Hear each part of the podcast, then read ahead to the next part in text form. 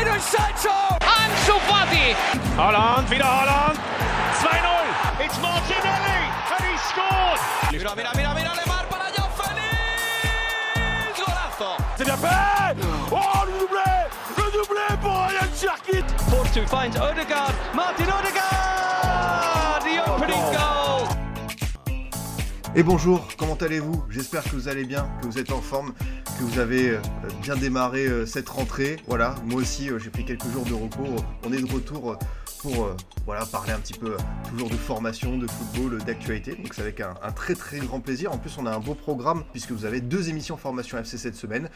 Aujourd'hui on va donc parler de Tottenham et de son nouveau coach australien Ange Postecoglou qui est une vraie curiosité, quelqu'un qui a plutôt bien démarré en PL. On va justement se pencher avec mon invité pour savoir jusqu'où il peut aller. On sera aussi ce vendredi avec Elton Mokolo pour parler des numéros 9. C'est vrai qu'on a eu un mercato fast chez les avançantes, notamment les jeunes. Voilà, pour parler un petit peu des prix aussi, euh, des différents profils. Donc voilà, c'est un grand plaisir que je vous retrouve. Voilà, on va avoir un mois de septembre assez rempli. Donc euh, c'est plutôt intéressant. Comme toujours, le chat qui est, qui est là. Donc euh, n'hésitez pas si vous avez des questions, des remarques. Voilà, je vois qu'il y en a certains qui sont déjà, déjà présents. Il y a notamment Jürgen Tom qui nous dit fan des Reds ici, mais la cuisine de Monsieur Postecoglou est délicieuse. Je ne saurais même pas dire quelle est sa plus grande réussite pour l'instant. Et tu as commencé à parler de beaucoup de choses, de Madison du Dodgier. Euh, c'est vrai qu'on va aussi se pencher un petit peu sur le côté tactique. Est-ce que ce nouveau Tottenham peut réussir dans une première ligue aussi compétitive? On va revenir essentiellement aussi sur le parcours de ce coach qui est assez euh, intéressant, qui est assez intrigant, qui a beaucoup voyagé, euh, qui a aussi des idées très arrêtées, qui est quelqu'un de très exigeant, de passionné.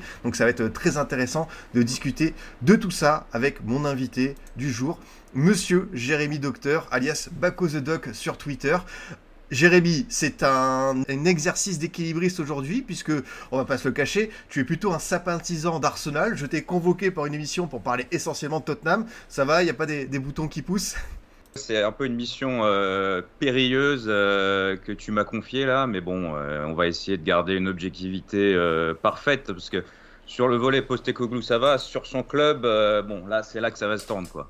Bah oui, c'est pour ça, c'est pour ça que tu es un peu le spécialiste euh, français du football australien. Tu connais très bien ce coach. Tu as écrit à plusieurs reprises sur lui euh, dans Eurosport, sur sur l'équipe. Je mettrai d'ailleurs les liens pour ceux qui veulent voir euh, les portraits que tu as pu euh, dessiner sur ce coach.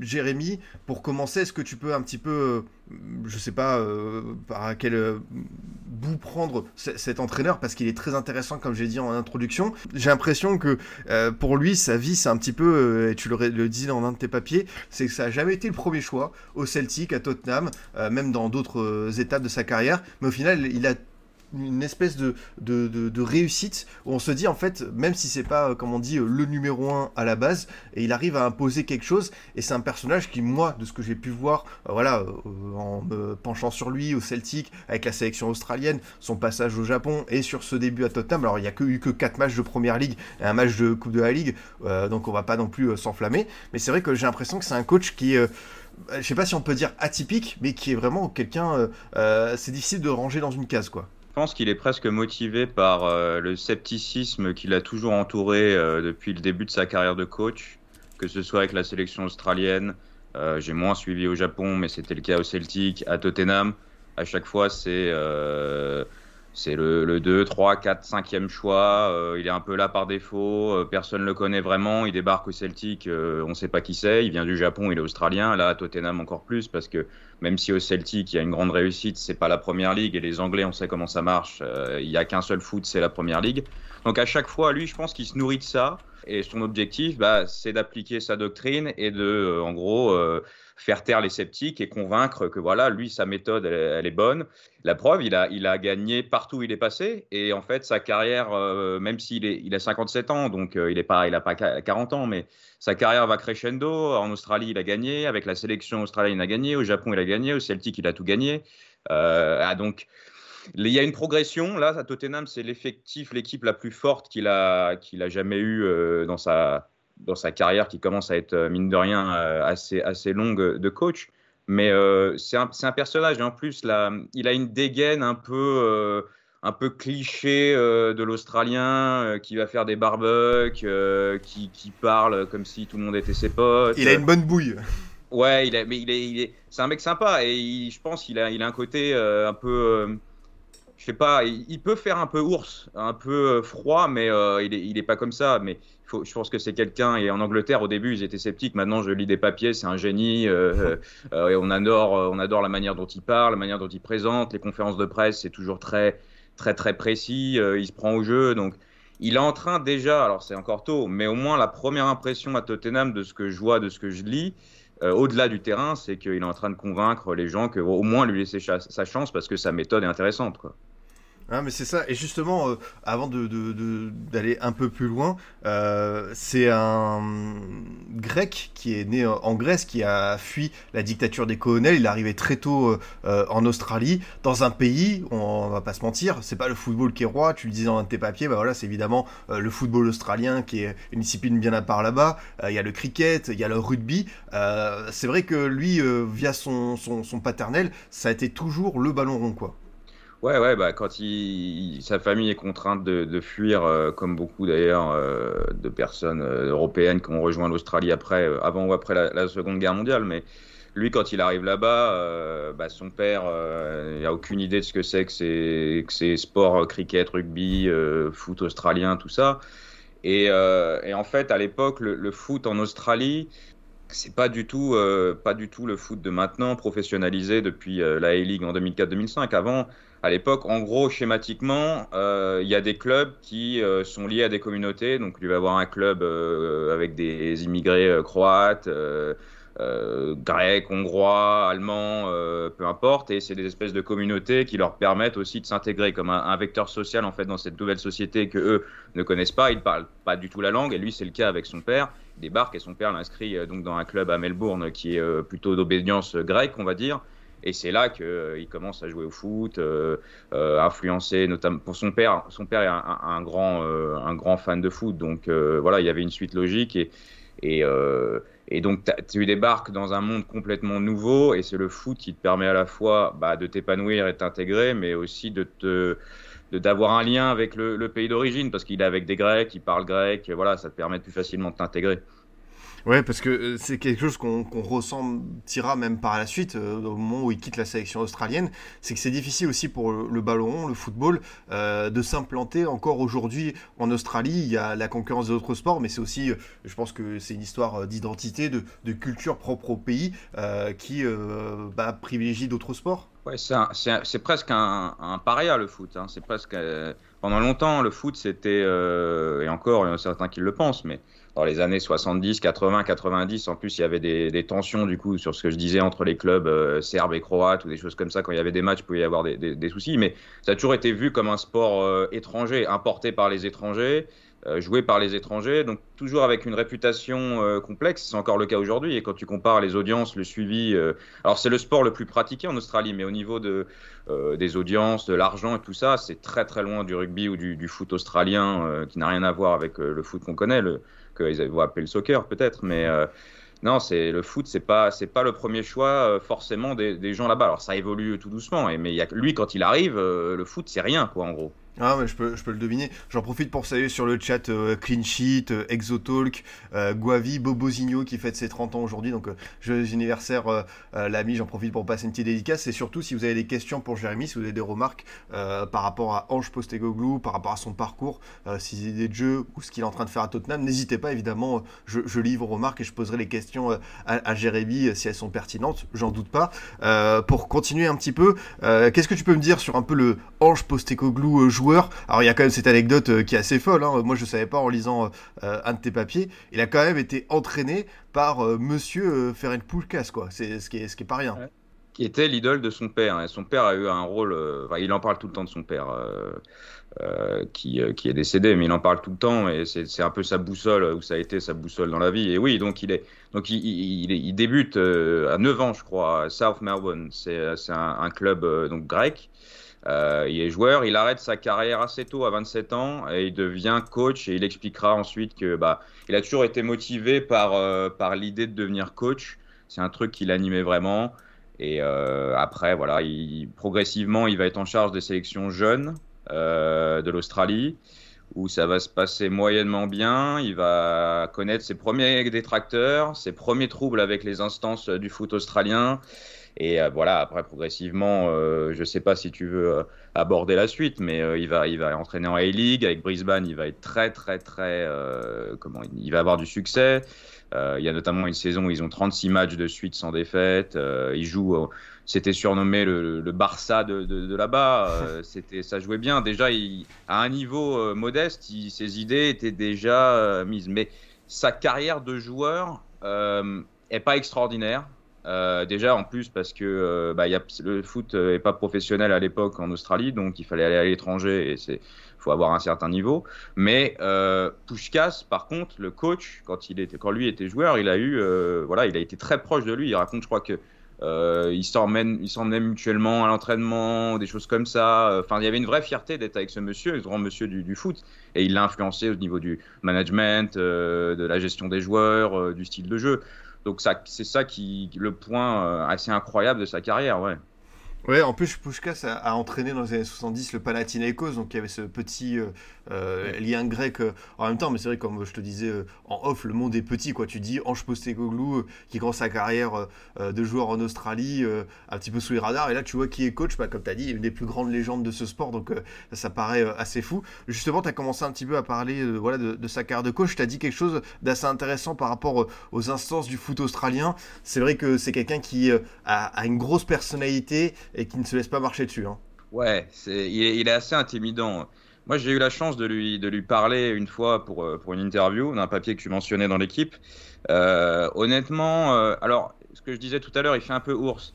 Mais en fait, il est sympa, mais il, faut il vaut mieux pas raconter. Il faut, être, il faut connaître ton sujet. Mmh. Euh, il faut pas essayer de le piéger. Il est assez direct, mais par contre, il va jouer le jeu à fond. Il va, il va, il va répondre parce qu'il adore le foot. C'est un passionné. Il va, il va donner le max qu'il peut dans sa réponse. Mais, mais à toi aussi de jouer le jeu et de pas lui poser des questions qui lui jugera débile ou, euh, ou sans intérêt parce que là, il va, il va te casser. Il y avait, il y avait une, une conf de presse la semaine dernière, je crois, euh, où un jour il avait dit j'écoute tel podcast la semaine d'après, un journaliste lui dit alors euh, qu'est-ce qu'on regarde comme podcast euh, cette semaine euh, Qu'est-ce qu'on écoute comme podcast? Et là, le, journaliste s'est fait dégommer parce que bon, il n'était pas là pour. en fait, Postecoglou, il y a un temps pour tout. Dès qu'on peut déconner, mais quand il faut bosser, il faut bosser. Et c'est valable dans ses confs de presse, à l'entraînement, avec ses joueurs. Et on mentionnait, tu mentionnais l'Australie au départ. il commence avec les jeunes et il y a, lui, il veut, il veut bien, il veut en gros bien jouer au foot, mais les résultats sont pas extraordinaires. Donc, il y a des critiques sur est-ce qu'il faut, est-ce qu'on, est-ce que c'est la bonne personne? Est-ce que on n'est pas en train de perdre du temps? Est-ce que les résultats c'est plus important que le style? Un tas de choses comme ça. Il y a une immense embrouille à la télé avec euh, avec des journalistes. Il sera brouillé avec certains. Euh, donc il y a un passif euh, et c'est marrant. Après il va devenir sélectionneur dans l'Australie. Il y aura les mêmes les mêmes débats. Est-ce que est-ce que vraiment on a les joueurs pour jouer au foot comme il veut? Est-ce qu'il faut pas plutôt la jouer sans aller jusqu'au kick and rush, mais des trucs beaucoup plus simples, prenant en compte la qualité des joueurs que de tenter de, de jouer comme le Barça de Guardiola? C'est toujours un peu comme ça. Et lui, il a toujours dit non, mais euh, si on veut que le, foot en Australie progresse, en fait, il va falloir qu'on sorte de notre zone de confort et qu'on aille plus loin et qu'on tente des choses. Donc, c'est toujours un peu le dilemme du foot australien. Euh, est-ce qu'on reste sur notre position et on stagne, mais au moins on prend pas trop de risques, ou est-ce qu'on tente des choses, mais on peut se planter? Donc lui, c'est un peu l'émanation de ça aussi, sa carrière en Australie. Ouais, non, c'est clair. Et euh, justement, pour insister encore plus sur son passage euh, à la tête de la sélection australienne, euh, il y a quand même le succès, c'est ça, la, Coupe d'Asie en 2015, ce qui est, ce qui est pas rien. Il y a quand même de la concurrence, voilà, la Corée du Sud, le Japon, l'Iran, l'Arabie Saoudite. là, en plus, il y a une très belle photo. Bon, je décris pour ceux qui écoutent en version audio, mais on voit Ange Postecoglou à côté de la légende Tim Cahill. Voilà aussi, ça nous rappelle des très très bons souvenirs. Qu'est-ce que tu peux nous dire justement sur ce passage à la tête de la sélection australienne? On a dit c'est c'est toujours délicat parce que qu'évidemment il y a les titres, mais aussi c'est quelqu'un qui était très exigeant et peut-être trop passionné pour ce que représente euh, représentait le football australien à l'époque et même encore aujourd'hui. Il a vraiment sur ses, euh, sur ses, si je compte bien, ça doit faire à peu près 5 ans où il était à tête de la sélection. Il a toujours eu ce dilemme, euh, savoir parce qu'il a toujours, dès le départ, il a, il a jamais renié ses principes et il le fera jamais, à mon avis. C'est-à-dire que peu importe l'équipe qu'il a, lui, il a une manière de jouer et on, jouera comme ça, peu importe. Euh, il y avait, je me souviens, c'était, euh, il, est, il est têtu, il est borné, euh, il s'adapte pas, pas assez pragmatique. euh, au final, en plus, il récupère la sélection en fin 2013 après une débâcle contre la France 6-0 au parc. donc on est à, on est à 6-7 mois de la Coupe du Monde. et au mondial, il faut se souvenir quand même que, notamment contre le Chili et surtout les Pays-Bas, l'Australie fait des vrais bons matchs. Les Pays-Bas gagnent 3-2 en étant menés avant. Enfin, ça jouait, c'était plutôt sympa contre le Chili aussi. et puis quelques mois plus tard, c'est c'est, la Coupe d'Asie est hyper importante pour, pour lui et pour l'Australie, pour le foot en Australie aussi, parce qu'elle est organisée en Australie. C'est la première Coupe, coupe d'Asie que l'Australie remporte. Alors avant, bien sûr, il y a 10 ans avant, ils étaient dans la zone Océanie, mais les, les Coupes d'Asie auparavant, elles sont vraiment pas terribles. C'est des éliminations en quart euh, et ça, c'est pas terrible. Donc gagner la Coupe d'Asie. Et après, on se dit, bon, euh, est-ce que, euh, est-ce que la suite peut, peut, peut être bien et, et il quitte, euh, il quitte la sélection à, pareil, à 8 mois de, de, la, de la Coupe du Monde 2018, alors qu'il vient de qualifier euh, l'Australie après un parcours de, de, dingue, le même quasi que pour 2022. Et ça s'est joué au barrage contre l'Honduras avec un match pourri à l'aller, un 0-0 euh, dégueu. voilà. Et, et, pendant, et en gros, il, part et il dit en gros, j'en ai marre en fait. j'en ai marre de tout ce que je fais et, a, moi, je suis trop. En gros, l'idée, c'est moi j'ai une passion pour le foot, mais vous, vous n'êtes pas assez passionné et euh, j'en ai marre, je vais aller faire autre chose. Euh, voilà. Après, il, prend, euh, il prend la responsabilité parce qu'il y, a des matchs où c'était vraiment abominable à regarder. C'est-à-dire que il y a eu, bah, pour aller jusqu'en barrage, déjà, tu as fini troisième de, de ta poule et l'Asie. Voilà, je veux pas dénigrer, mais quand tu es l'Australie en zone Asie, tu dois te qualifier automatiquement normalement. Ce qui est plus, tu avais deux, deux éditions que c'est pas le cas, mais il y a eu des matchs bien bien pourris, euh, des, des, trucs gagnés à la dernière minute, euh, des, des, défaites contre le Japon, euh, presque des humiliations dans certains matchs. Et, et on comprenait plus. C'était presque est-ce que est-ce qu'il va pas trop loin Est-ce qu'il faudrait pas au moins changer quelque chose, revenir à des, à des bases plus simples Et lui. Il, a fait quelques modifs, mais c'est des trucs infimes. Et, et, à un moment, voilà, il a dit Moi, j'en ai marre, je me barre de là. Et voilà. Ouais, bah surtout après, comme tu as dit, un tel parcours du combattant et qualifier l'Australie pour une Coupe du mm. Monde, euh, c'est quand même euh, fort et c'est même assez rare de voir un coach euh, qui a qualifié. Tu as dit, bon, et ça a été un peu délicat et tout, mais il, est sorti quand même indemne. Il, il, qualifie son équipe pour la, Coupe du Monde en, en, Russie. Finalement, il jette l'éponge, quoi. Ouais, ouais, ouais, ouais. D'autant que là, c'est vraiment lui qui avait qualifié l'équipe, mais en 2014, l'équipe était déjà qualifiée quand il est arrivé. Donc là, c'était vraiment son aboutissement à lui. Euh, mais euh, euh, je crois me souvenir qu'il y avait beaucoup dans la presse de, questions sur est-ce qu'on doit le garder, est-ce qu'on doit le changer, est-ce qu'on doit le débrancher avant la Coupe du Monde. Il y avait, il a une histoire avec, avec l'Australie très très très compliquée avec les instances du foot qu'il a pas directement mais souvent critiqué. On, voilà, il y a des questions de, moyens, on met pas assez de moyens pour développer le foot. Euh, voilà, il faut faire plus pour. Et au bout d'un moment, quand ça se fait pas, lui, il a une, il a une patience qui a des limites, comme beaucoup dans la vie. Mais lui, euh, clairement, il, il a, voilà, il a pas pu gérer. Comment est-ce que son étape euh, au Japon euh, à, Yokohama lui a permis de rebondir selon toi et de revenir surtout sur euh, même de, de, se faire ensuite remarquer par le Celtic? Comment est-ce que cette étape a été décisive pour lui d'après ce que tu as pu voir de, son parcours? Bah, Je pense que c'était hyper important pour lui de, quitter l'Australie. Je crois, il y a, y a eu un petit break, je crois, entre le départ de la sélection et, et son arrivée au Japon. et en fait, il arrive là-bas. Et euh, alors déjà, il va gagner le championnat avec euh, les Yokohama Marinos, euh, qui n'avaient pas gagné depuis un certain nombre d'années, qui n'avaient rien gagné. Et lui, il arrive première année, bam, on gagne. Mais il a, toujours aussi expliqué quand il était là-bas que il y avait un, un important, comment, un dénigrement du foot asiatique et japonais et il a toujours, euh, voilà, il a poussé. Et quand il est au Celtic, d'ailleurs, il va acheter pas mal de joueurs euh, japonais. Il pousse. Et en fait, lui, ce qui est important, c'est que peu importe le projet, il faut qu'il sente que le projet déjà est pour lui, mais aussi que, euh, en gros, partout où il va aller, il veut embarquer les gens avec lui. Il dit toujours que les supporters sont au cœur de chaque projet, de chaque club, et qu'on fait tout pour eux. mais il faut qu'ils comprennent et il faut que lui développe un lien suffisant pour que eux aient confiance en lui. donc, quand il va au Japon, certainement il arrive avec une petite réputation par contre, parce qu'avec euh, quand même des belles choses qu'il avait faites en A-League, et en A-League il joue la Coupe d'Asie, Donc voilà, il a pu certainement des joueurs qu'il avait croisés, en, que ce soit avec l'Australie d'ailleurs en sélection ou alors en Ligue des Champions euh, asiatiques avec Brisbane ou Melbourne. Mais euh, voilà, et, c'était, je pense que ça lui a permis aussi de prendre un peu de recul sur ce qu'il voulait faire dans sa carrière. Les résultats étaient très bons, le jeu était très bon aussi. Et l'étape, quand même, euh, pour tout Australien, que tu sois joueur ou entraîneur, et entraîneur c'est très rare, c'est d'aller en Europe parce que, mine de rien, c'est là que, que tout se fait. Et quoi de plus beau que, que le Celtic, qui en plus a une histoire, euh, la création du Celtic a des liens avec l'immigration, l'histoire. Donc lui expliquait quand il arrive là-bas qu'il se retrouve dedans. En fait, dans tous les projets, il accepte pas.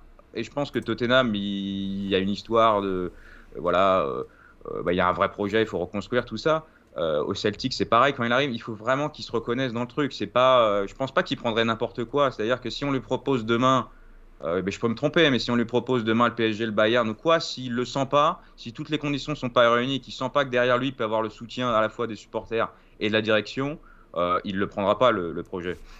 Bah, justement, on va parler d'une de ces étapes euh, importantes. Tu as commencé à l'évoquer, c'est évidemment le Celtic. D'ailleurs, bah, voilà, Benji Fu euh, le dit, la fibre japonaise qu'il a apportée au Celtic est incroyable avec des joueurs comme, comme Maeda, comme Furuhashi, euh, comme Atate. On voit encore que c'est des joueurs qui, qui marchent très fort à ce jour, que ce soit en sélection ou avec le club de Glasgow. Et quand il arrive, tu l'as dit, le contexte n'est pas évident. le Celtic vient de prendre, je crois, 25 points d'écart avec les Glasgow Rangers. il doit vraiment reconstruire.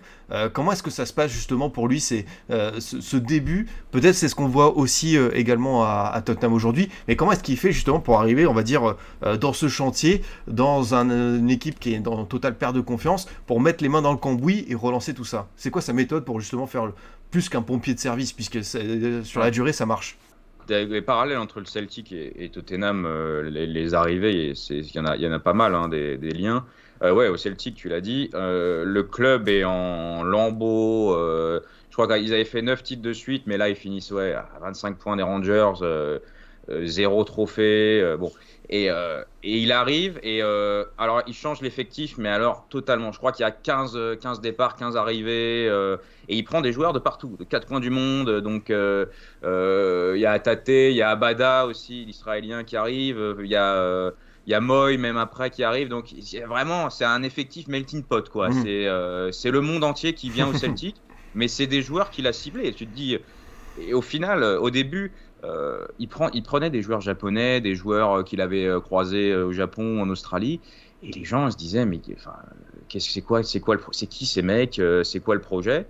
Et au final, il les a intégrés, ça a fait une vraie équipe, un vrai collectif. Il y a eu un peu de rodage au début parce que euh, la méthode, euh, la méthode a changé complètement de l'entraîneur avant qui devait être euh, Lennon, je crois. donc c'était autant au niveau des nouveaux joueurs que, du style de jeu, ça n'avait rien à voir. Au début, s'il y a eu quelques balbutiements, c'était pas. il a fallu quelques semaines pour se lancer et une fois que c'était lancé, la première saison ils font le doublé, deuxième saison ils font le triplé, mais c'était un rouleau compresseur. Il, perd, il perd le premier derby contre les Rangers, mais je crois qu'il les gagne quasi tous les, les 7-8 suivants sur les deux saisons, que ce soit en coupe ou quoi. Euh, et il, y a, a, un 4-0 contre les Rangers, il y a des démonstrations à chaque match. Euh, et c'est un rouleau compresseur qui détruit tout là-bas. En fait, il lui faut du temps, il lui faut des moyens, mais euh, bon, quand il va chercher des joueurs au Japon, en Australie ou aux Pays-Bas, en Belgique, peu importe, lui, c'est des joueurs qu'il connaît. C'est pas des joueurs qui vont coûter des milliards. Donc, il faut juste la confiance euh, des dirigeants. Donc il a changé tout l'effectif, il a changé les mentalités. Ça fait un peu cliché, mais c'est vrai. Il arrive, il dit il euh, faut croire que. Et c'est ce qu'il fait à Tottenham. Croyez en vous, vous, vous pouvez gagner des choses, mais euh, je, vais vous, je vais vous le montrer. Mais par contre, en, en échange, il va falloir me le rendre. Quoi. Et, et c'est un peu ça, sa méthode. C'est la confiance, mais dans les deux sens.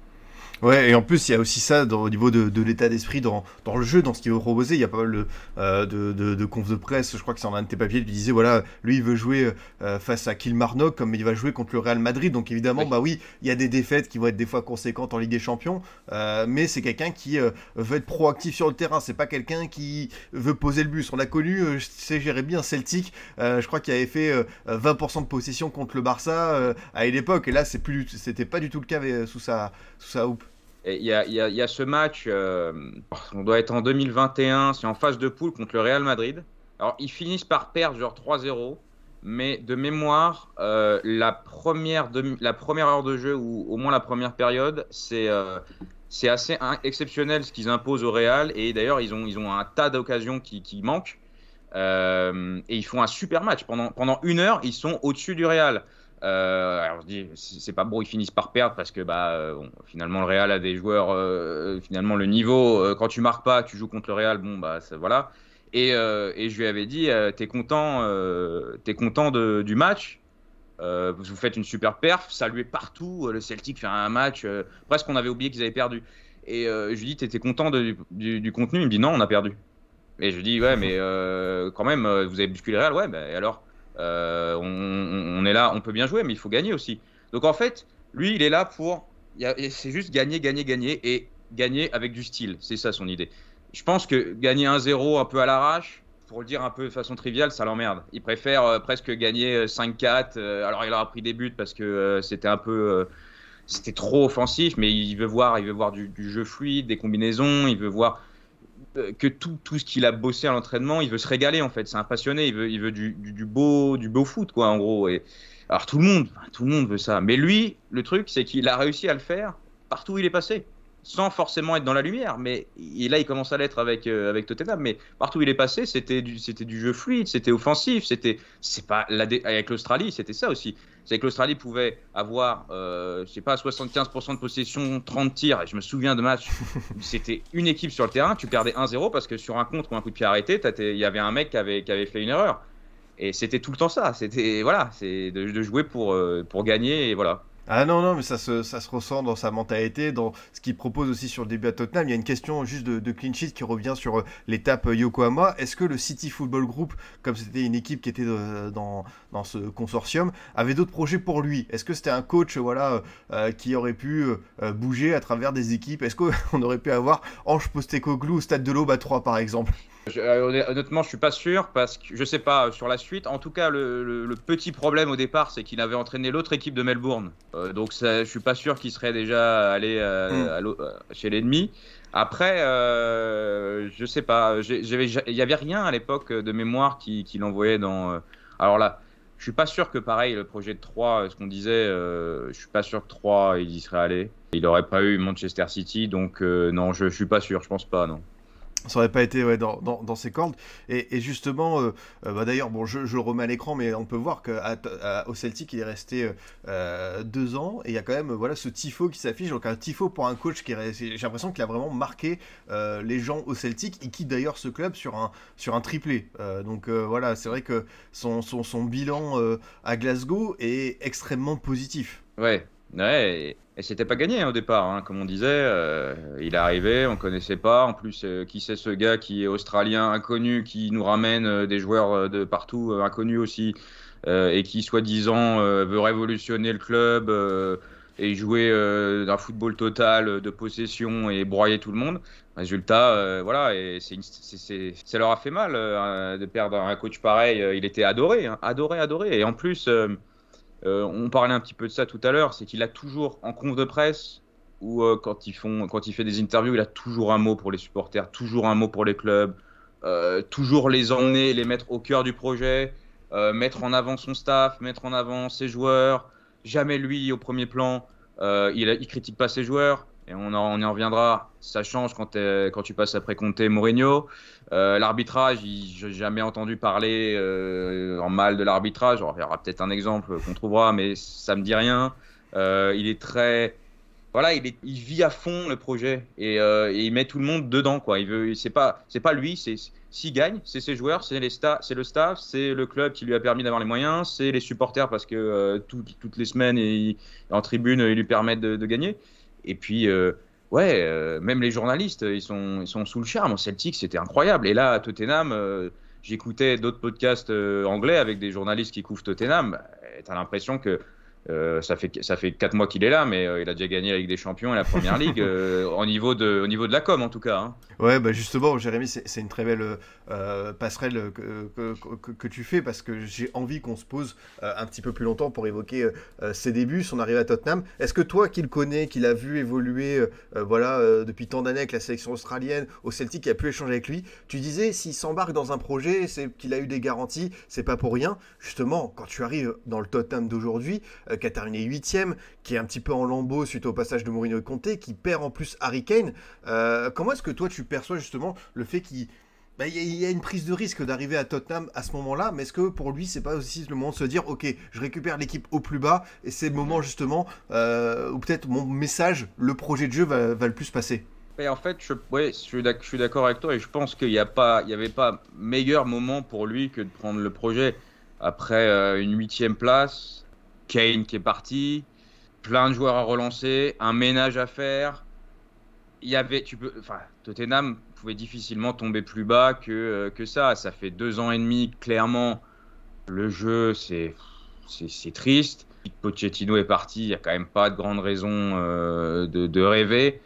Et je le dis euh, sans, avec toute objectivité, mais voilà, je pense qu'il arrive au moment où, parfait, où on lui a dit, à mon avis, écoute, on te fait confiance, fais ce que tu as à faire, tu vas avoir quand même je sais pas, ils ont dépensé quand même un peu d'argent, pas euh, niveau Chelsea, mais ils ont quand même dépensé, et, on, en parlera peut-être, mais sur des joueurs, c'est pas euh, pas non plus des, des, stars mondiales. Après, je pense pas que tu peux pas cibler les mêmes joueurs que, que City, bien sûr, mais je pense que c'est encore des coups qu'il a voulu faire, et il est arrivé là, euh, il a dit bon, ok, moi ce que je veux, c'est des projets de long terme, des projets où j'arrive, il y a, je veux voir une progression.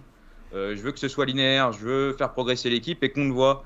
Et euh, peut-être au début, il va y avoir des difficultés. Peut-être qu'on euh, va, on va se trouver sur certains moments, mais il faut qu'on voit la différence et au moins redonner un peu du beau moqueur aux supporters qu'ils aillent au stade. Euh, là, je pense qu'ils s'éclatent cette année. Bon, on a fait 4 matchs, mais voilà, ça, ça joue. Même le premier nul 2-2 contre Brentford, il y avait plein d'éléments à retenir positifs. Mais n'oublions pas que aussi, euh, c'est pas du tout, euh, c'est pas du tout euh, euh Postecoglou que Tottenham veut à la base. Il y avait Nagelsmann, Xabi Alonso, il devait être au moins cinquième sur la liste. Donc lui, il arrive, pas trop connu, et il doit aussi gérer cette étiquette de bon bah t'es presque le bouche-trou.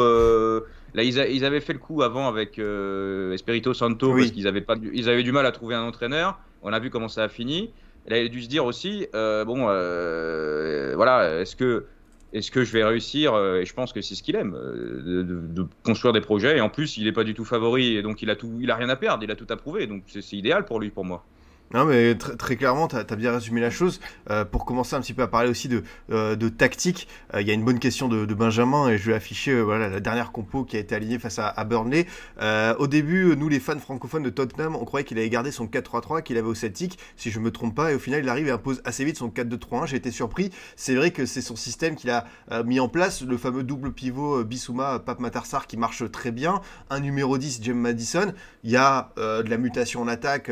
voilà on sait que Kane est parti, euh, Richarlison a été testé, Son a pris la relève, euh, il y a euh, le, jeune du Nottingham, Brennan Johnson, qui est arrivé aussi sur la fin du mercato. Comment est-ce que toi tu, le vois cette mise en place tactique, ce, Tottenham qu'il essaye de voilà d'impulser? Je trouve qu'on retrouve quand même beaucoup d'éléments du Celtic. Alors c'est vrai que j'ai pas vu l'intégralité, pour être honnête, des quatre matchs de Tottenham. J'en ai vu un certain, un certain nombre de minutes, mais euh, pour moi, le 4-2-3, il devient vite 4-3-3 euh, avec, mm. euh, avec Bissouma qui redescend un peu et Madison qui, est, qui, qui, qui, revient un peu comme un 8. Mais je pense, et il y a un.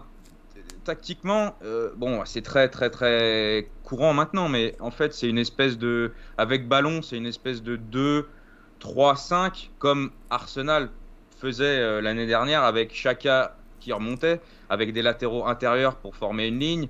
Euh, ça, on il le faisait déjà au, Celtic. Et là, il le fait à Tottenham. Pour moi, c'est un 2-3-5 avec ballon et une espèce de 4-4-2 à 100 en gros. Euh, et ça, il l'a fait, ça. avoir des, latéraux, Udoji ou Emerson, Poro. Il y a des situations. C'est Emerson qui marque cette saison, je sais plus contre qui, où il, est, il frappe, il est au milieu du terrain, il marque. c'est toujours d'avoir ces mecs à la relance, d'avoir euh, les, deux, le gardien qui a le ballon, d'avoir les deux centraux un peu excentrés, d'avoir Bissouma qui redescend, mais aussi à ses côtés les deux latéraux qui sont à l'intérieur pour avoir plus de monde au milieu et pouvoir repartir et relancer proprement en étant en surnom par rapport à l'adversaire. Ça, c'est des trucs, euh, ce que fait City, ce que fait euh, Chelsea, ce que fait Arsenal. Ça, c'est des trucs pareils qu'il avait, euh, qu'il avait au Celtic et qu'on voit, qu'on voit et qui marchent bien, qui marchent bien déjà avec avec Tottenham là. Et en plus, il a, il a des joueurs Euh, bon, Madison, c'est, je pense que c'est une des recrues. euh, Ouais, top recrue de l'été, ça on est d'accord. Pour l'instant, voilà, ça marche du feu de Dieu. Euh, Bissouma, il, l'a relancé, et voilà, avec. Euh, l'équipe est rajeunie. Euh, Udoji, qui euh, très honnêtement, euh, j'en connaissais pas grand chose. Bon, à gauche, euh, c'est assez solide. Il, fait un super début de saison. C'est pas, c'est pas, c'est pas des grands, grands, grands noms forcément, mais il, a, il va relancer des joueurs. C'est ce qu'il a toujours fait. Il relance des, des mecs. Quand je vois Bissouma, le match qu'il avait fait contre United, Bissouma, Madison et Sarr contre United, il y avait un milieu sur le terrain. En face, ils étaient, ils étaient perdus, quoi. Et tu sentais que le pauvre Casemiro, face à la, c'était des, en face, ils sont jeunes, mais en plus, ils sont, tu sens qu'ils croient en fait. Il, leur a, il leur a mis un truc et même Regarde Son, qui mettait pas un pied devant l'autre l'année dernière. Là, euh, il est reparti. Alors, il y a le cas Richarlison. Je pense qu'il va réussir. euh, Enfin, il va, il doit le cajoler, quoi. Euh, Il va, il va essayer de le relancer. Mais c'est ça, en fait, avec lui. Il y, a une, il y a une proximité avec les joueurs et il est tellement passionné. Je pense qu'ils comprennent vraiment les, les consignes parce que. En, regarde le premier match contre Brentford, ça fait trois mois qu'il est là. hein. Je n'ai pas regardé les matchs de pré-saison, mais euh, ça n'a rien à voir avec comment il jouait Mm. euh, la saison dernière ou depuis deux ans. Et ça clique assez rapidement. Trouve que voilà, c'est intéressant. Non, mais très clairement, est-ce que tu dis sur la pré-saison Je me souviens euh, euh, de quelques séquences contre le Barça en amical Oui. où déjà tu vois des sorties de balles, tu fais vrai. putain, Tottenham qui joue comme ça. Ok, bah écoutez, on va prendre le petit carnet, on va commencer à suivre cette équipe euh, pour cette saison. Et ce qui est bien, c'est que ça arrive à, à l'appliquer en première ligue. Il y a plein de messages sur le chat qui sont assez intéressants. Il y a Antmax qui dit aussi par rapport à l'aspect mental, technique, voilà, on a l'impression qu'il a réussi à redonner aux joueurs une certaine confiance qui leur permet d'être Mm. plus propre techniquement. Avec Conte et Mourinho, le peu de fois où ça a essayé de jouer au foot, c'était plein d'approximations techniques. On en voit un peu plus. Euh, on voit peu Ouais. cette année. C'est vrai qu'on a un sentiment aussi que je pense qu'il y avait, euh, tu as employé le terme de cajoler. Je pense qu'à Tottenham, il faut être euh, très pédagogue, très psychologue avec ces joueurs qui, bah ouais, il y a l'étiquette évidemment de loser. Il y a une saison, il y a des dernières saisons qui ont été très difficiles, mais pourtant, bah, quand tu regardes la, la feuille, bon, évidemment, c'est pas comme on l'a dit le, le top top effectif de PL, mais t'as là, euh, je sais pas combien, euh, une dizaine d'internationaux, t'as les joueurs très confirmés, des gens qui ont, ont déjà fait des belles campagnes de Ligue des Champions. Euh, t'as quand même un- du beau matériel. Il suffit juste, bah voilà, comme un puzzle, de les mettre euh, tous euh, à la bonne place. Ouais, et, mine de rien, il n'y a pas que Kane qui est plus là. Lloris ne joue plus. Dyer ne joue plus. Heuberg ne joue plus. C'est des mecs qui étaient titulaires à tous les matchs la saison dernière. Donc euh, là, pareil, voilà. euh, oui, c'est. Il y, avait, y avait, y avait du boulot à faire euh, sur le mercato. À mon avis, il avait déjà euh, identifié les, manques. Euh, voilà, il a, voilà c'est la confiance. Je pense que les, joueurs ont, ont, comment, euh, ont, ont compris ce qu'ils voulaient faire, ont compris le projet, ils ont, ils ont adhéré immédiatement.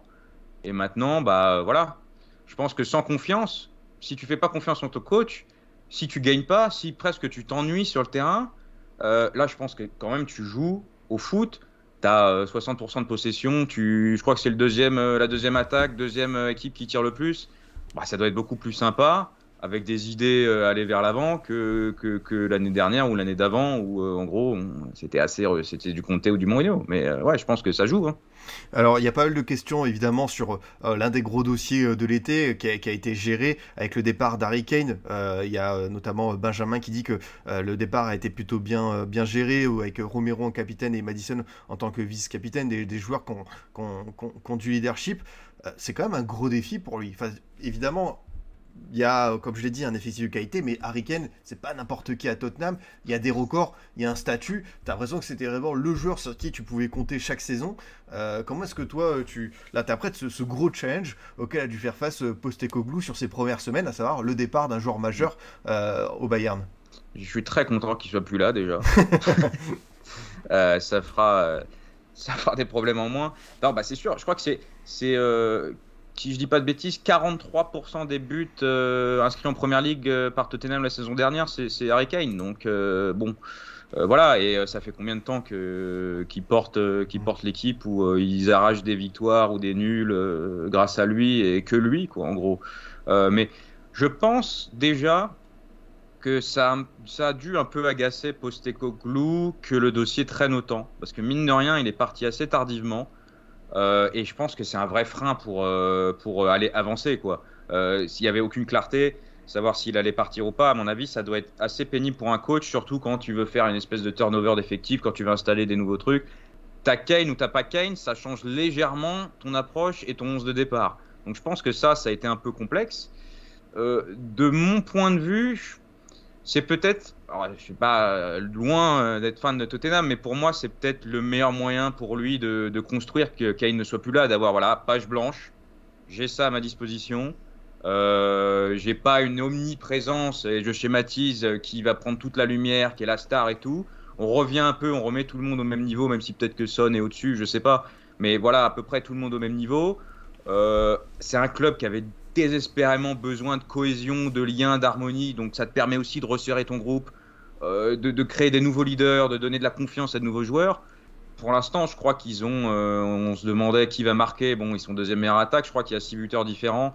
Euh, Son marque. Il y a peut-être le problème Richarlison. Pour l'instant, de ce point de vue-là, ça va. Mais je pense que c'est aussi euh, une manière pour les autres de se montrer. Euh, d'éclore dans, dans l'équipe avec un nouveau coach et sans Kane. Ça peut être leur chance à eux d'arriver. Voilà.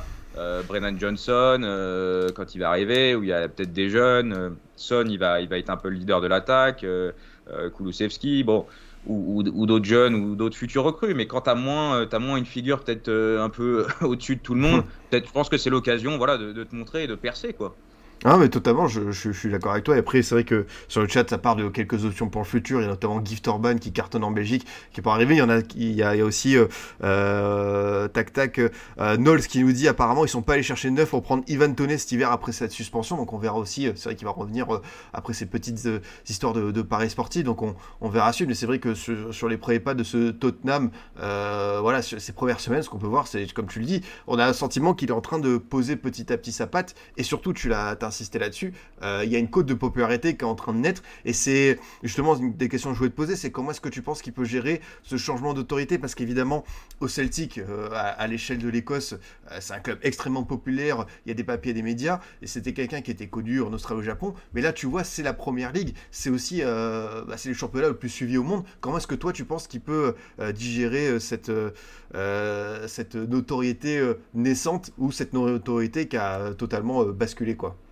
Je pense que le fait qu'à chaque fois euh, l'étape d'après dans sa carrière a été supérieure à celle d'avant l'a déjà un peu préparé à, à, ça, à la première ligue. Il était destiné pour, euh, pour la première ligue. Euh, il allait y aller à, à, partir du moment où il est allé au Celtic. Et quand tu réussis au Celtic, tu as une espèce de passerelle. Brendan Rodgers, tout ça. quoi. Et puis, mine de rien, au Celtic, il a joué la Ligue des Champions. il, a, il a dirigé une équipe en Coupe du Monde. Il a gagné une Coupe d'Asie. Donc, il a quand même il a quand même une, certaine expérience. Alors c'est pas la grandiloquence, la folie de la première ligue avec l'argent partout et, euh, les milliards euh, de, téléspectateurs, mais euh, je pense qu'il est armé par sa personnalité aussi et sa force. Et ça, tu le citais tout à l'heure dans, un papier, je l'avais écrit. Sa force, c'est vraiment son, maniement des mots. Euh, il parle très très très très bien, très clairement de tous les sujets techniques, tactiques, son projet, ses ambitions ses premières confs de presse quand il est intronisé euh, coach de Tottenham, euh, ça me rappelle un peu celle d'Arteta. On sait exactement ce qu'ils veulent faire. Et Arteta à l'époque, c'était désolé de faire un parallèle avec l'ennemi, mais euh, à l'époque, on se dit Arteta, il, est en train de dire on va revenir en Ligue des Champions, on est là pour gagner. Arsenal, ils étaient huitièmes, ils, ils mettaient plus un pied devant l'autre.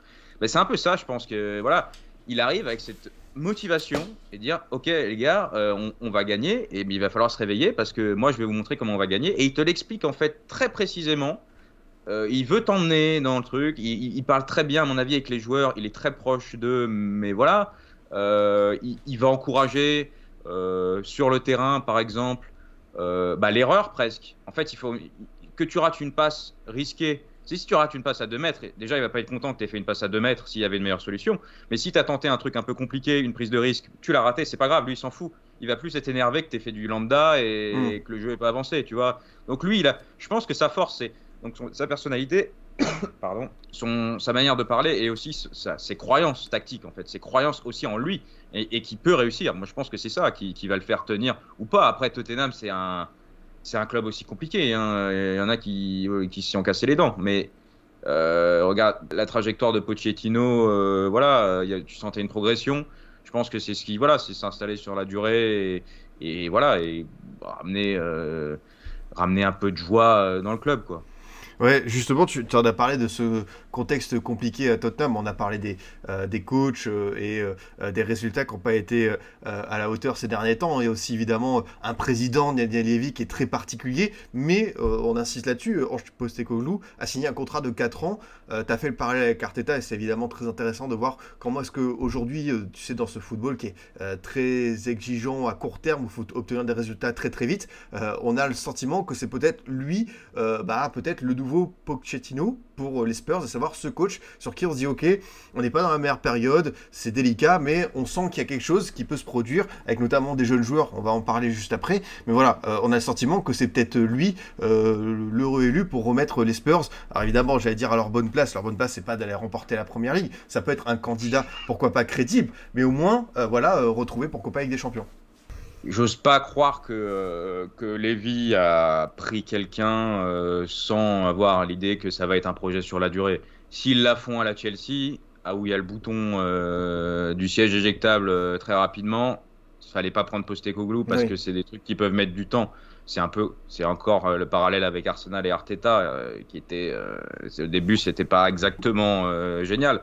Ils ont, voilà, c'était vraiment un projet de long terme ils ont, euh, ils ont, voilà, ils ont misé sur un joueur qui, qui, bosse sur des trucs de long terme et qui aussi euh, va peut-être promouvoir des jeunes. Donc il faut les accompagner, il veut les voir. Euh, voilà, c'est tout le monde qui évolue, c'est les clubs, le coach et les joueurs. Non mais ça c'est très clair et on a envie d'en savoir un peu plus. Alors justement je voulais qu'on parle aussi de ces, de ces jeunes qu'il est en train de mettre à contribution. Bah, il y, y, a un visage qu'on aimait bien en Ligue 1 avec le FCMS lors de la saison 2020. 2021, c'est Pape Matarsar euh, qui euh, a été un petit peu, voilà, a eu un temps de jeu un peu freiné, qui n'a pas été euh, souvent à la fête. Là, sur ce début de saison, on retrouve, tu sais, ce jeune, on se disait, ok, lui, il y a un gros potentiel et c'est en train d'être une des, des, des, valeurs sûres. En plus, tu as dit, il prend la place notamment d'Aubert, qui était un élément clé sous Comté, qui était un joueur quasiment titulaire au coup d'envoi à chaque match. Et il y a eu un premier ménage fait et c'est Pape Matarsar qui récupère ce poste-là. Je pensais pas que, euh, que ça allait. Euh, bon, je, ne suis pas tous les jours, mais euh, je pensais, je pensais que allait être un joueur qui correspondrait un peu à, à ce qu'il attend, un mec assez, assez bon avec, avec la balle, tout ça. Et je pensais pas qu'il allait opter pour une modification totale du milieu, parce que Bissouma, l'année dernière, c'était pas non plus. voilà. Sar avec Madison, ils ont un trio qui me semble assez complémentaire. Avec, euh, ouais, ouais, ouais, ça m'étonne pas qu'ils tentent euh, de, de, peut-être à la fois de relancer, mais aussi de promouvoir des jeunes parce que peut-être aussi plus compatible avec les idées qu'il a. Heuberg, euh, d'ailleurs, tout ça, peut-être plus vieux, moins, moins capable, parce que c'est assez intense hein, comme manière mmh. de jouer. Hein. Il faut, faut des cannes, faut tactiquement, faut comprendre ce qu'on demande de toi. Alors peut-être qu'il a jugé que voilà, c'était temps de passer à autre chose et que Sarr justement, bah, en, pré-saison, il a vu des choses et il a dit voilà. Et c'est il faut des joueurs qui répondent complètement à, ses attentes. Sinon, euh, voilà, tu, sors de l'équipe. Tu, tu peux pas tenir un rythme parce que c'est du pressing. Euh, alors, je pense que là, on n'est pas, on n'a pas encore tout vu, mais Celtic, c'était un pressing euh, permanent, quoi. Donc, t'es cramé c'était cramé assez rapidement. Je pense qu'il a, il a vu en et il lui rend bien le match contre United. Euh, bon, le milieu fait un, fait un top match, quoi. Ah, mais c'est clair. En plus, tu l'as dit, Nols le dit aussi. Hein. Il y a beaucoup de joueurs qui étaient sur une fin de cycle à Tottenham, et pourtant, bah, tu vois, c'était des, euh, des, des. Euh, T'as parlé Yoris, qui, voilà, qui est euh, toujours en stand-by. On sait pas trop ce que va être l'avenir. Il y a d'ailleurs qui a été mis de côté. Davinson Sanchez, euh, notamment Heuber, dont on a parlé. Il faudra voir Betancourt à son retour de, de, de, de blessure. Mais ça fait, ouais, il fallait faire un, un, un joli ménage. Et parmi tous ces, ces, joueurs qui sont arrivés, tu as commencé à en parler. C'est vrai que Destiny Udogie, qui a été un des joueurs à suivre à l'Udinese euh, à l'époque euh, en, Serie A, qui est un joueur qui a fait euh, le dernier Euro U21, qui va voilà, continuer à, avoir du, à gagner de la place avec la squadra Azzurra. lui, c'est le genre de, profil, tu sais, comme on dit, un peu latéral piston, très offensif, mm. et qui sait aussi jouer à l'intérieur. On l'a déjà vu sur pas mal de séquences avec Tottenham. Toi, tu disais, tu le connaissais pas, mais c'est vrai que c'est une des vraies belles satisfactions de ce début de saison des Spurs. Ouais, je, je j'avoue qu'à part sur, sur Football Manager, j'avais jamais entendu parler de lui. Et euh, de le voir, en plus, il est, titulaire dès le premier match, quoi. Donc, euh, bon. Euh... Et puis, ouais, je voyais les matchs il, a l'air plutôt bon. Et, il était, en fait, dans ce rôle, tu dis justement d'intérieur, là. Et il, était bon aussi parce que niveau balle au pied, quoi, il, sait, il sait, il sait, il sait jouer au foot, quoi. C'est pas juste, mais c'est, c'est des joueurs comme ça en fait. C'est des, c'est des joueurs complets qui, voilà, c'est maintenant avec quand tu veux un latéral intérieur, quand tu veux, voilà, il faut à la Zinchenko, il faut qu'il puisse, qu'il puisse comprendre ce qu'il fait, avoir une vision du jeu. et par contre, je pense qu'il est, il est assez complet ce, joueur. Je l'ai vu aussi euh, déborder, centrer. Euh, enfin, il est assez polyvalent. Je pense que ça peut marcher suivant, euh, suivant les configs de match où il va peut-être vouloir que le, piston gauche, enfin le latéral gauche, une fois reste extérieur parce qu'à droite il va être intérieur et qu'il veut un peu créer un, un, déséquilibre ou un truc un peu asymétrique ou pour une question mm. d'équilibre ou je ne sais quoi. Je pense qu'il a la possibilité de s'adapter aussi ce joueur. Enfin, sur les quatre premiers matchs, il doit, il, c'est parmi les meilleurs latérales gauche pour l'instant de ce début de saison. Après, à voir, à voir sur la durée comme toujours, mais euh, c'est assez prometteur ouais, pour l'instant. Ouais, et pareil, euh, euh, Tottenham n'a pas hésité, voilà, comme le dit Knowles, ce qui était nos points faibles avant sont devenus nos points forts inversement. Notre milieu, notre défense c'était catastrophique à l'avant. Euh, voilà, les rôles se sont, se sont inversés. Tottenham a aussi mis le paquet sur Mickey Van de Ven, défenseur néerlandais qui a été recruté à Wolfsburg pour 45-50 millions, donc c'est un investissement conséquent, c'est aussi la, première ligue. Mais lui aussi, on sent que si ils sont allés chercher, c'est pas hasard, c'est parce qu'il y avait besoin, comme tu l'as dit, hein, d'un gros renouvellement en défense avec euh, voilà euh, une génération de joueurs. On se souvient euh, le passé Vertonghen, Alderweireld et tout, mais aussi plus récemment d'ailleurs Sanchez. Où voilà, on savait que Tottenham avait besoin de nouveaux repères derrière. Ouais, puis c'est des, c'est peut-être des, des, des, défenseurs plus modernes, tu vois. C'est en gros, c'est pas d'ailleurs, c'est pas Davidson Sanchez, c'est des joueurs poly, polyvalents avec une palette d'outils assez développée et surtout qui peuvent euh, jouer le mm. foot euh, que prône euh, lui, Arteta, Pochettino, Guardiola. je pense qu'il est arrivé, il a vu, il a vu les, à la fois des joueurs vieillissants et à la fois des joueurs qui ne correspondaient pas du tout aux caractéristiques qu'il attendait. Au Celtic, il a fait pareil. Hein. il y a des mecs, c'était, il était là depuis un certain nombre d'années titulaire. Hein, c'est pas, c'est pas le, le, statut passé, c'est pas grave. Moi, je veux, en gros, c'est j'arrive, je vais voir, est-ce que tu es compatible avec ce que moi je veux faire? Sinon, bah euh, voilà, tu, tu, tu, vas pas, tu vas pas rester là. Mais euh, avec c'est exactement ça. Moi, je ne m'y attendais pas, mais vraisemblablement, voilà. Et je sais pas ce qu'il adviendra de lui quand il va revenir. Tu en as parlé, à mon avis, euh, il, a, un peu de taf pour revenir dans le 11, d'autant que bah, il n'y a pas de Coupe d'Europe, donc il peut plus ou moins garder le même 11 à tous les matchs sans trop, avec un match toutes les semaines. Il n'y a pas de Coupe du Monde cette année, donc tu n'as pas trop de matchs en semaine, tu vas en avoir de temps en temps et tu peux faire pas obligé de faire tourner énormément, donc euh, il va pouvoir bosser avec euh, à la fois des jeunes, mais aussi une équipe qui va chaque week-end, ça se trouve, ce sera la même, à l'image pareil d'Arteta euh, la saison dernière, quoi. Ah mais c'est clair, en plus bon, ils ont été sortis déjà de la Carabao Cup, donc ça fait une compétition en moins. c'est vrai qu'on peut se retrouver quelque chose d'assez d'assez, on va dire, la, la, continuité. Hein. et justement, bon, pour, euh, on va arriver petit à petit sur le, bout de cette émission, euh, Jérémy. Euh, voilà, c'est un premier échantillon assez positif. Est-ce que toi, connaissant le coach, connaissant aussi le contexte Tottenham, la densité de la première ligue, est-ce que toi, tu es plutôt optimiste sur sa réussite, on va dire, sur cette saison et au-delà? Malheureusement, ça part bien, hein, malheureusement, pour, moi en tout cas, mais non je pensais pas que. Euh, parce que Celtic, au démarrage, c'était un peu compliqué. Euh, il lui a fallu quand même euh, bien un mois, un mois et demi avant qu'on comprenne où il voulait aller. Là, là, ça marche bien. Je pense que l'effectif est pas extraordinaire, mais quand t'as pas de Coupe d'Europe et ton 11 est solide, pareil comme Arsenal, problème de banc qui a coûté ces dernières années Arsenal. là, il peut il peut compter sur ses joueurs. Il a fait un mercato pardon, qu'il a dû euh, diriger à 99% à mon avis, avec des profils euh, nouveaux, euh, typiquement dans, voilà Salomon aussi qui est arrivé, mm. les joueurs dont on a parlé, c'est des profils typiques Postecoglou. C'est peut-être quand je vois Manchester United, on ne sait pas exactement où ça va, que Newcastle a beaucoup beaucoup de mal à, le jour d'après quoi. Chelsea est toujours, euh, on ne sait pas où c'est compliqué, en rodage. Euh, voilà, il y a, peut-être une place à, à, choper pour, pour la Ligue des Champions.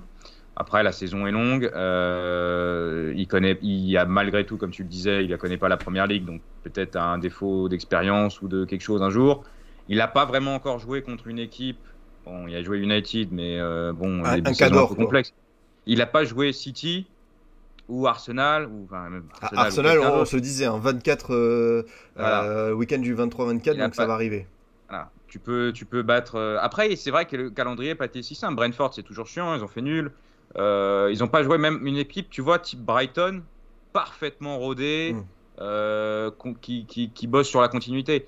Ça, ça sera des tests importants, des, des, des- aussi des, des, comment, des oppositions dans le même style. Les Brighton, City, Arsenal, des équipes qui vont, qui vont aller te chercher aussi. quoi. Euh, Il y a encore beaucoup de tests. Il n'y a fait que 4 matchs, mais ça part bien. Et euh, bon, moi, je, sais pas. Je pense que mm, ça peut, oui, je, sais pas où ça peut aller et euh, comment. Parce qu'après, je suis pas assez expert de l'effectif, mais une ou deux blessures, est-ce que là, tu te retrouves pas dans une situation compliquée avec un banc où tu as une qualité bien moindre que les titulaires? Tu peux avoir ce genre de, de soucis aussi. Sur la durée, faut voir.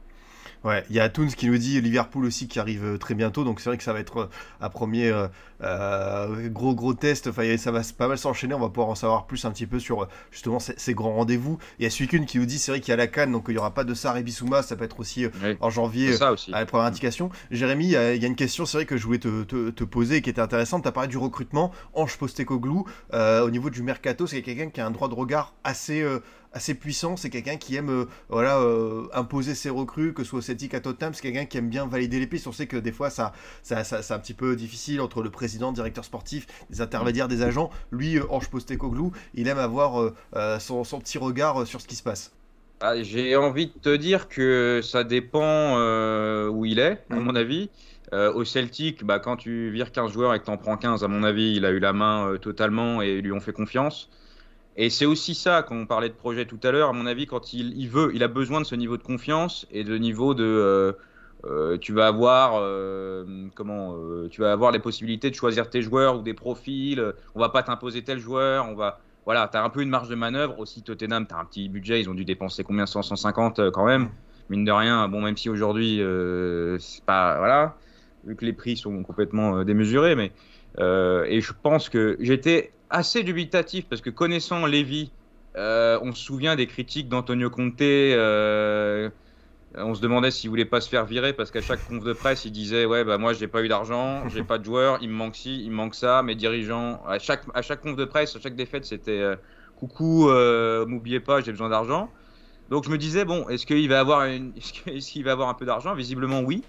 Et quand tu vois les recrues, à mon avis, ils, doivent marcher de concert avec un directeur sportif ou quoi, mais euh, c'est des joueurs qui, qui, pour moi, estampillés Postecoglou et au Celtic, c'était ça. Il faut qu'il ait la main. Sinon, tu peux pas vouloir tout reconstruire dans un club, à mon avis, si t'as pas un droit de regard assez important sur euh, les joueurs qui peuvent rentrer ou sortir. Sinon, on peut pas te dire bon bah euh, on part de zéro, mais euh, on va choisir tes joueurs ou euh, bon euh, tu vas faire avec 20 millions et faut vendre truc. Je pense que c'est aussi ça les assurances qu'ils cherchaient et je vois mal un projet Postecoglou marcher s'il a pas la main, euh, une bonne main sur tout, le sportif quoi. Ah non, mais c'est clair et franchement, ça, donne envie, comme tu dis. En plus, c'est quelqu'un qui aime imposer ses idées, qui, euh, euh, voilà, on a déjà vu en fait, et c'est toujours intéressant, même dès la pré-saison sur les premiers matchs, on sent déjà qu'il y a une patte différente. Et dans un club comme Tottenham, on l'a dit, qui a été longtemps malade, je pense que c'est pas anodin, quelqu'un qui réussit à faire passer un message aussitôt, quoi. Ce qu'on disait, je pense que les joueurs ont adhéré assez rapidement. Et euh, il a une manière de te persuader des choses euh, dans sa façon de parler. Et, il est très très méticuleux. Et en fait, c'est sa passion qui ressort. Je pense que c'est ça qui aussi, euh, quand tu adhères plus facilement, quand tu sens que la personne devant toi elle croit entièrement en, ce qu'elle raconte et qu'elle, c'est pas juste une idée comme ça. Non, c'est vraiment des croyances, des préceptes qu'il développe depuis 20 ans. Il, est- il en est attaché, euh, il l'a prouvé par le passé que ça pouvait marcher. Alors, euh, je doute que les joueurs regardent euh, ce qu'il a fait au Japon, mais il, il a une expérience, il peut quand même le véhiculer. Voilà, donc il a, il a un bagou, et euh, tout ça mis ensemble, c'est peut-être ce qui permet de faire marcher rapidement. Après, je, suis, je reste persuadé qu'il va y avoir des, des bugs Oui, dont la manière, c'est obligatoire de la manière dont il veut jouer. Il va y avoir des vestes, il va y avoir, euh, si t'as pas, si t'as moins de réussite, bah, euh, tu peux perdre sur un contre ou quelque chose comme ça. Mais ça, ça arrive toujours. Et il vaut mieux, à mon avis, les supporters de Tottenham préfèrent euh, un coach comme ça que euh, Conte ou voilà où tu bétonnes et euh, voilà. tu comptes gros, si on schématise beaucoup, c'était tu bétonnes et Kane fera la différence, quoi. Ah, c'est vrai que ça a été le, plan pendant pas, mal de temps. En Australie, on, as des échos sur ce qu'il dit sur sa, carrière, sa trajectoire, parce que voilà, c'est vrai qu'il est parti de la sélection par, euh, avec perte et fracas. Euh, le voir, voir aujourd'hui un coach australien, ce qui est quand même très rare euh, en première ligue, comme ça, c'est le premier coach australien d'ailleurs. Oui, c'est ça. Qu'est-ce qu'on en dit sur son parcours, le voir arriver comme ça à Tottenham? Et, bah, c'est marrant parce que comme par hasard, la tournée de Tottenham cet été était en Australie. Euh, et, d'ailleurs, il y avait un match contre le Celtic, je crois. Donc en fait, tout était, euh, c'était, ça tournait à lui. Et euh, alors, j'ai pu voir passer des extraits de, cet été. Il a fait la paix, j'ai l'impression, avec tout le monde là-bas. il, était sur, il était sur les plateaux avec les mecs avec qui il s'est embrouillé il y a des années. et honnêtement, euh, je, sens aussi à lire les, regarder les, les, analyses, euh, euh, les vidéos, lire les articles sur la presse australienne, je sens quand même une belle fierté d'avoir ce mec qui coach en première ligue, qui est australien, qui réussit, qui joue bien. C'est un peu, je sens, enfin ce qui serait bien en tout cas, ce serait que ça ouvre la voie à d'autres coachs australiens, tu vois, que ça permette de développer ça parce qu'il n'y en a pas beaucoup. Euh, et ça peut peut-être voilà, euh, montrer que bah, osez, essayez, cassez-vous la gueule au pire, mais euh, voilà, qu'est-ce que vous avez à perdre?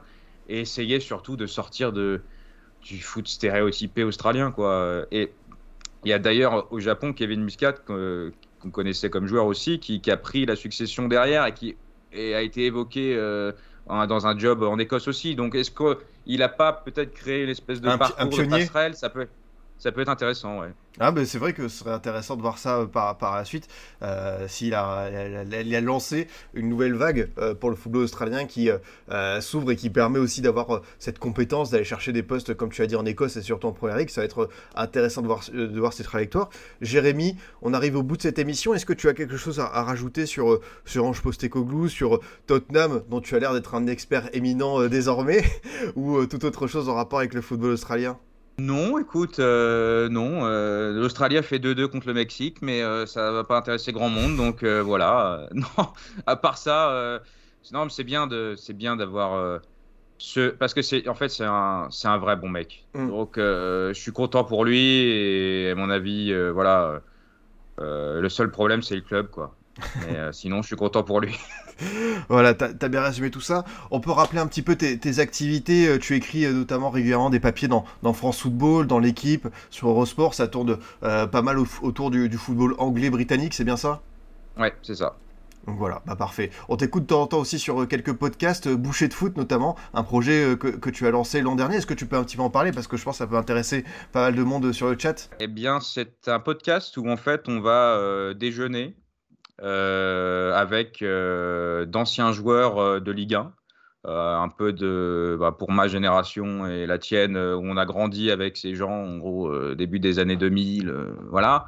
Des, anciens joueurs de Ligue 1 et en déjeunant en fait ils nous racontent leur carrière, des anecdotes donc c'est assez détendu et, et, on se marre bien donc il y a, une première saison qu'on a clôturée en juin dernier avec 10 épisodes et on lancera la deuxième saison début 2024 là.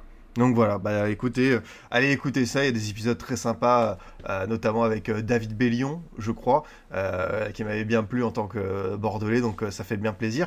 Jérémy, encore merci beaucoup d'être venu dans Formation FC pour parler d'Ange Postecoglou, de, de mettre en avant à travers lui le football australien, ça va te faire plaisir j'imagine Ouais, ouais, non, c'est sympa, merci pour l'invitation et, et j'espère qu'on a, a pu évoquer tout ce que tout ce qu'il y a à dire sur cette personne qui a plusieurs vies. Hein. Tu as remarqué que c'est complexe sa vie. Hein. Ah ouais, c'est un vrai parcours, euh, c'est fou, ouais, c'est digne d'un film. Donc euh, bah, évidemment, le voir arriver comme ça en première à Tottenham, c'était euh, un chemin bien abouti. quoi. Ouais. Bah, merci, merci encore Jérémy d'être venu dans l'émission, c'était un grand plaisir. Cette émission sera disponible très très vite en replay sur Twitch et euh, dès demain matin en podcast. Donc voilà, euh, si vous nous écoutez euh, en format audio sur Spotify, Deezer, Apple, etc. Je vous remercie encore une fois de me suivre et d'écouter régulièrement l'émission à travers ce format, de continuer d'être des fidèles auditeurs. on se dit à vendredi donc pour parler des numéros 9 avec Elton Mokolo sur un mercato fast. Et puis voilà, je n'ai plus qu'à vous souhaiter une très bonne journée et à très vite. Salut.